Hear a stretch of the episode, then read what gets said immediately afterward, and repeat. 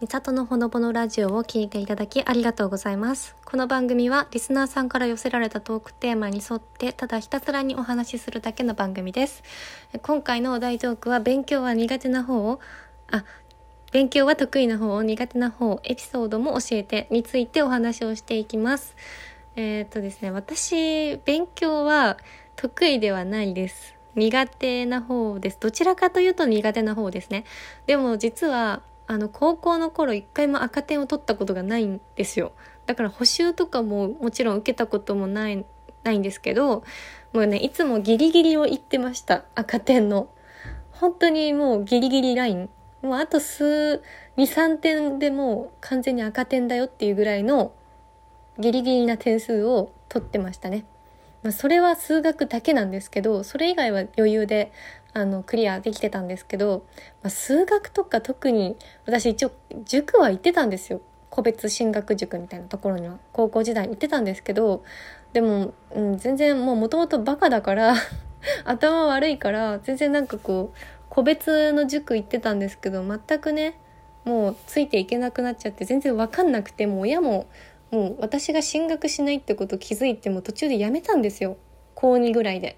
で塾を辞めてでそっからはもう自分でねもちろんテスト前とか勉強しないといけないんですけどまあその時は学校のクラスの仲いい友達と集まって勉強会をしたりしてでお互いに得意な教科を教え合ってました。で私は一番得意な科目はあの英語だったのであの英語を教えてましたね友達に。で逆に私はあの数学が苦手だったので数学が得意な友達に数学を教えてもらってでなんとかギリギリ赤点を取らないぐらいのギリギリのラインであのクリアできてましたね。でもその友達もですね私は英語を教えてたんですけどその友達数学しかであの得意なものなくてで他全滅なんですよ。本当に数学以外はその子いつも毎回毎回と言っていいぐらい赤点取ってたのでもう補習ですね。でも数学に関してはずば抜けてよくてもう90点以上とかもう毎回90点以上ですよ。うん、だからもう完全な理理系っていうのかなでも理科とかは結構苦手そうだったんでもう完全に数学だけが得意な子だったんですよ。で私はあのまあ文系なので英語とあと日本史とあとなんだっけ現代文とか国語が得意でした。うん、なのでね私は得意なものもあ得意、うん、英語とか日本史に関しては私いつも95点以上取ってたのでもうバランスが悪いっていうか極端なんですよめちゃくちゃ。そうだから数学はでも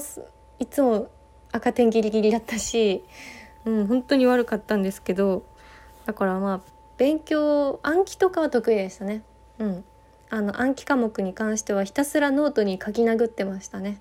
その教科書に載ってる情報っていうのをノートにまとめたりとかあと漢字とかのテストとかあと覚えることに関しては何回も何回もノートに書き殴って覚えてましたね。はい、まあ、そういったエピソードです。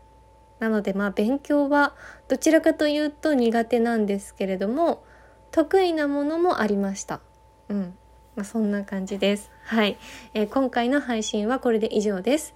最後まで配信を聞いていただきありがとうございました。この番組では皆さんからの質問のお便りや番組の感想などいつでもお待ちしております。お気軽にメッセージを送っていただけたら嬉しいです。それでは次回の配信でお会いしましょう。バイバイ。